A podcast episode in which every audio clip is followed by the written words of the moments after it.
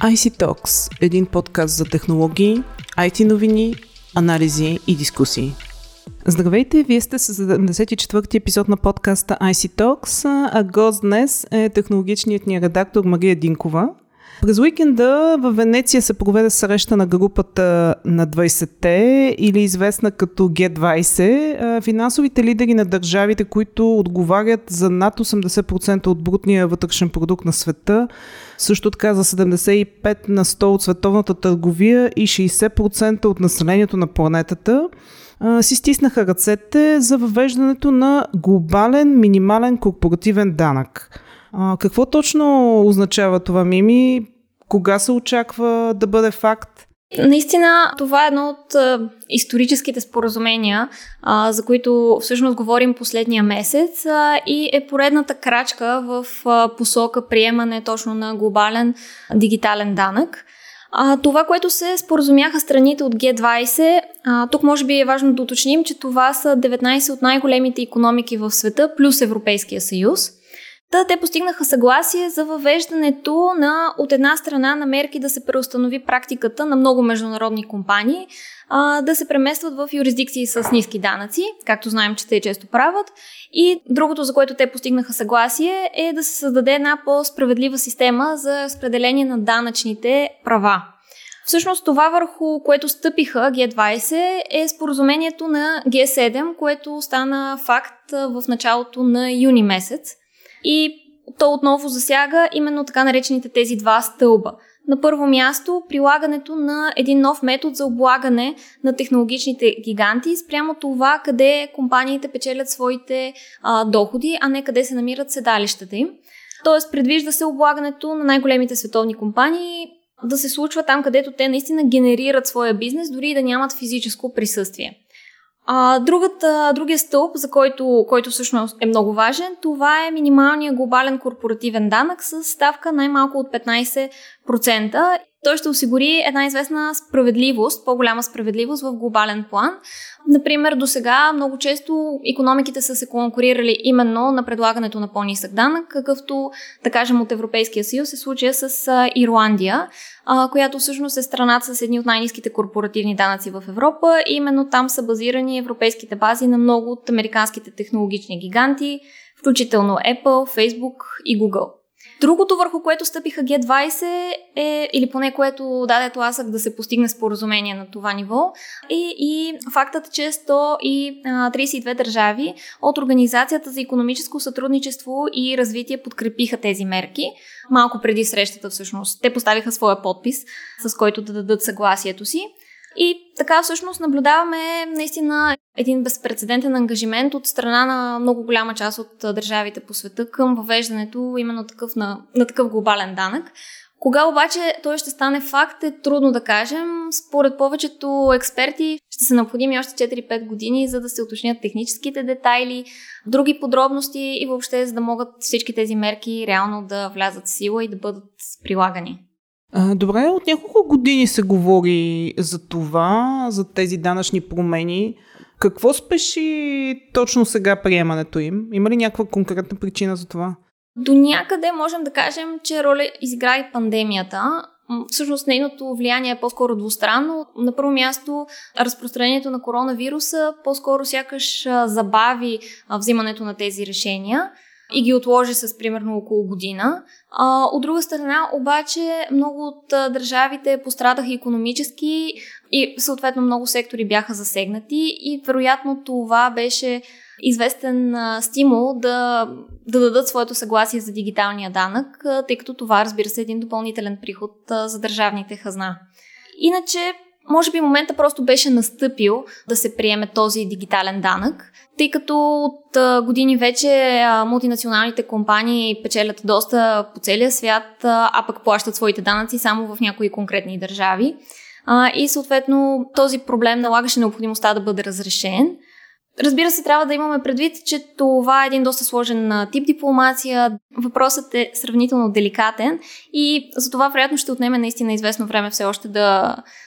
докато го видим на практика приложено, въпреки спешността, която в момента сякаш ни се струва, че наблюдаваме. А кой ще загуби и кой ще спечели? Това наистина е един много хубав въпрос.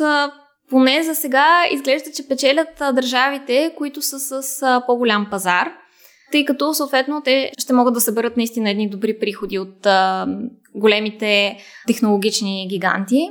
И обикновено всъщност именно тези гиганти бягаха от тези големи държави, но сега очевидно няма да им се изплъзнат.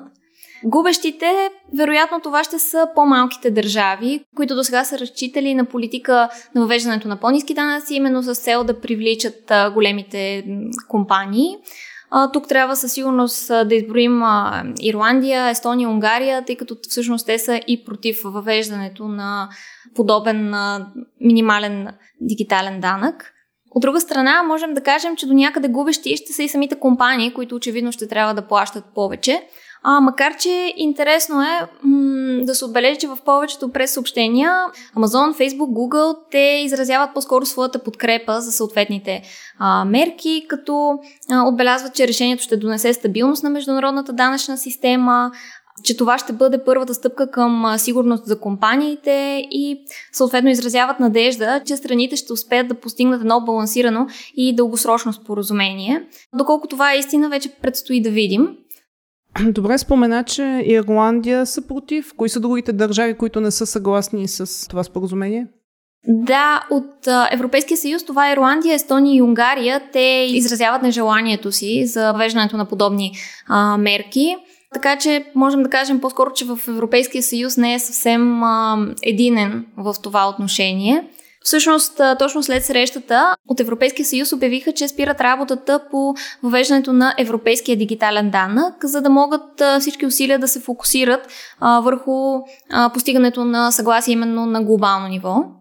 Добре, какво провокира тяхното решение да се откажат? Защото и за този дигитален данък на Европейския съюз се говори. Даже ние с теб сме говорили преди, а, може би, година и нещо в нашите епизоди.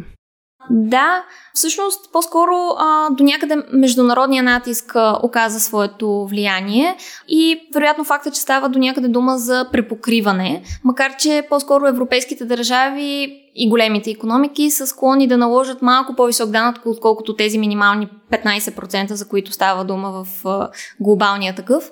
Може би по-важното всъщност е да се постигне напредък а, въобще в световен план, пък вече какво ще направи Европейския съюз, може би зависи от срещата на лидерите от джи двайсет, която ще се проведе през а, в края на октомври тази година и те всъщност трябва да вземат а, вече по-скоро окончателното решение дали ще имаме такъв данък или не.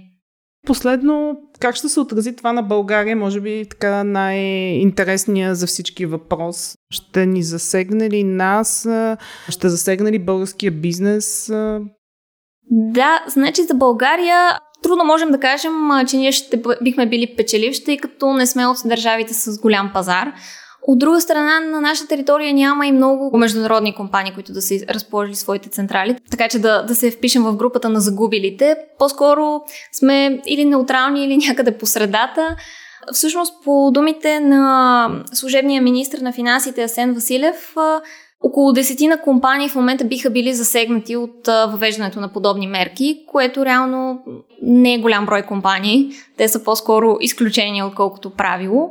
Минималната данъчна ставка, по думите му, от петнайсет процента в бъдеще евентуално ще важи а, само за транснационални дигитални компании с а, обороти над двайсет милиарда евро, като Google и Amazon, както и за международни компании, които работят в повече от една държава и имат обороти над седемстотин и петдесет милиона евро.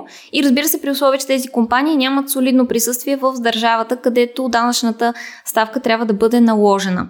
Така че, да, по-скоро, както казват съответно и специалистите, едва ли ние можем да сме особено засегнати от а, този данък, но нека да уточним, че все още а, предстои да се уточнят а, доста подробности. А, поне още четири години ще, ще продължаваме да говорим по тази тема. Предстои съответно дори да бъде взето а, решение на глобално ниво, предстои Европейската комисия съответно а, да се изкаже, пък в последствие да протекат и съответните процедури в нашето законодателство. Така че все още е рано да се притесняваме. Добре, добре, благодаря ти много за твоя коментар и за обзора, който направи. А на слушателите на подкаста ай си Talks, следвайте ни в SoundCloud, Google Podcasts, iTunes и Spotify и разбира се, очаквайте следващия ни епизод. До скоро!